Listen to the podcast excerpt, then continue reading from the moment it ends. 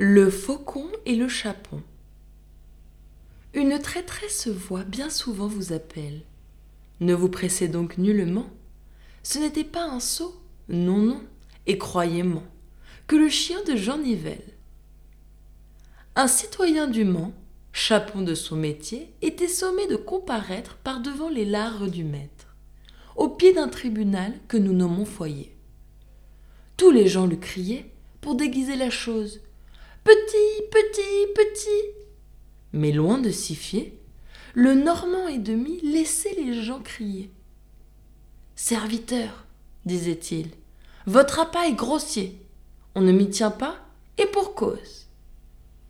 Cependant, un faucon sur sa perche voyait notre manceux qui s'enfuyait. Les chapons ont en nous fort peu de confiance. Soit instinct, soit expérience. Celui-ci qui ne fut qu'avec peine attrapé, devait le lendemain être d'un grand souper. Fort à l'aise en un plat, honneur dont la volaille se serait passée aisément.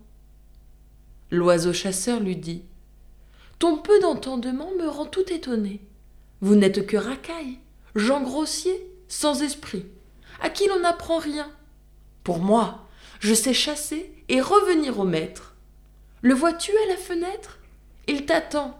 Es-tu sourd Je n'entends que trop bien, répartit le chapeau. Mais que me veut-il dire?